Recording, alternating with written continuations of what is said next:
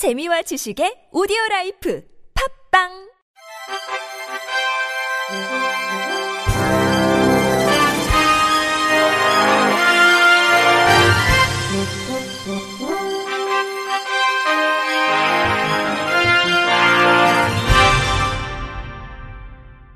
청취자 여러분 안녕하십니까? 5월 5일 목요일 어린이날에 보내드리는 KBRC 뉴스입니다.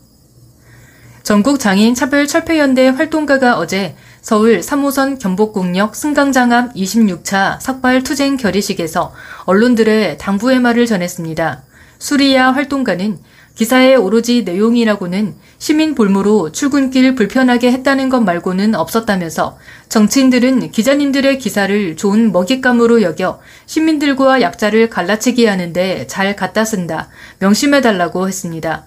뭐를 위해서 삭발하고 투쟁하는지 잘 기록해달라는 말도 남겼습니다.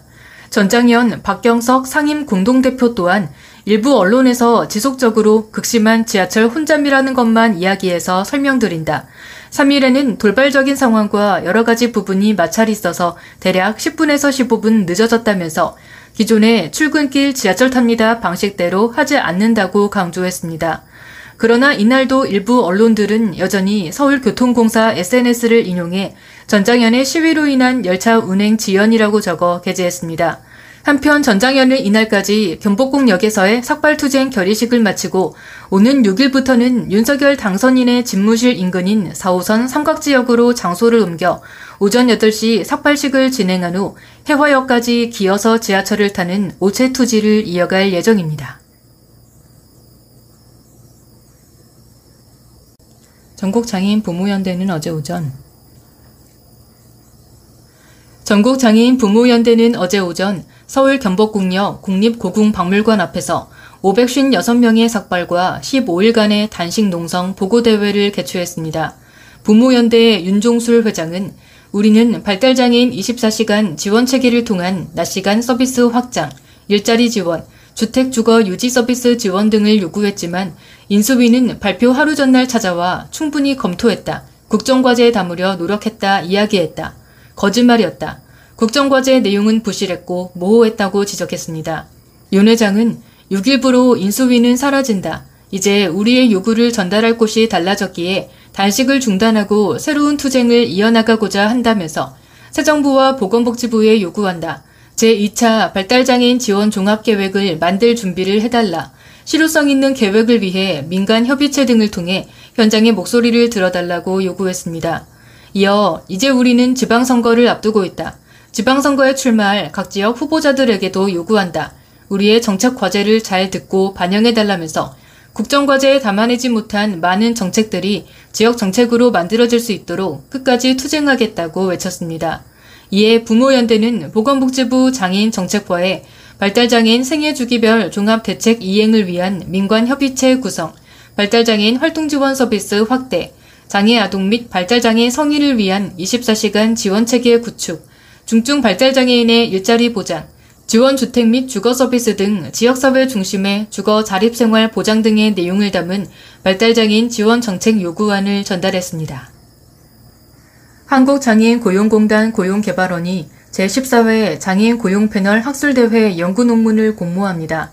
장애인 고용 패널 학술대회는 매년 장애인 고용 통계 자료의 활용을 촉진하고 정책 수립에 기여할 수 있는 연구 기반을 마련하고자 진행되며 올해는 오는 10월 28일 대한상공회의소에서 열릴 예정입니다.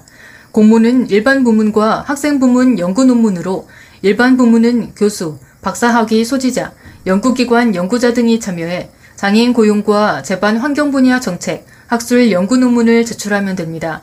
학생 부문은 국내외 대학원 재학생 등이 참여할 수 있으며 우수한 성적을 거둔 대학원생에게는 소정의 상금 최대 200만 원을 지급합니다.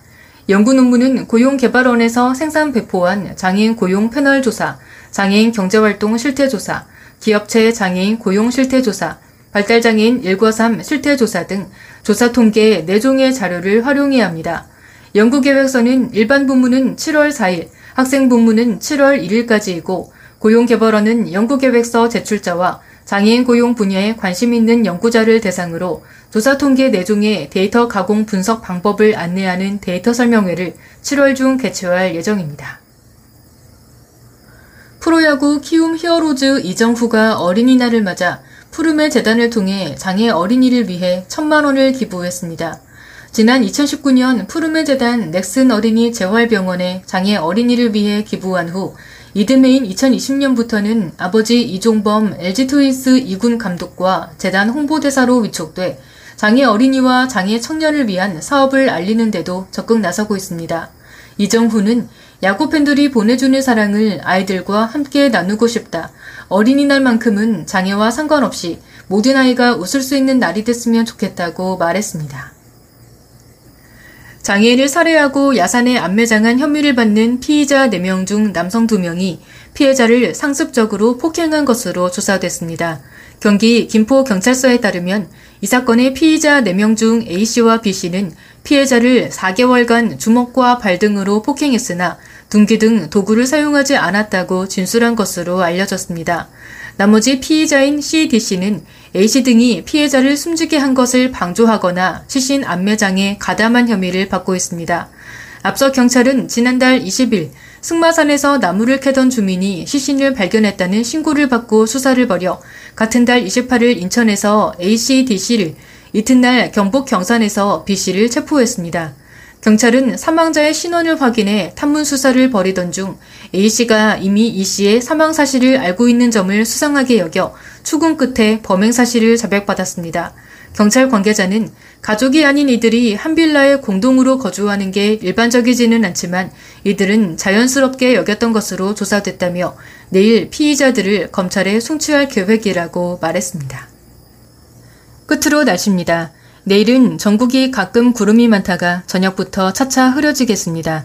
제주도 산지에는 내일 오후에 소나기가 오는 곳이 있겠습니다. 또 내일 늦은 밤부터 경기 북부와 강원 영서 북부에는 빗방울이 떨어지는 곳이 있겠습니다. 당분간 기온은 평년과 비슷하거나 조금 높겠고 내일까지 내륙을 중심으로 낮과 밤의 기온차가 15도에서 20도 내외로 매우 크겠습니다. 내일 아침 최저 기온은 8도에서 17도, 낮 최고 기온은 21도에서 28도가 되겠습니다. 미세먼지 농도는 전 권역이 보통 수준을 보이겠습니다. 이상으로 5월 5일 목요일 KBIC 뉴스를 마칩니다. 지금까지 제작의 이창훈, 진흥의 홍가연이었습니다. 고맙습니다. KBIC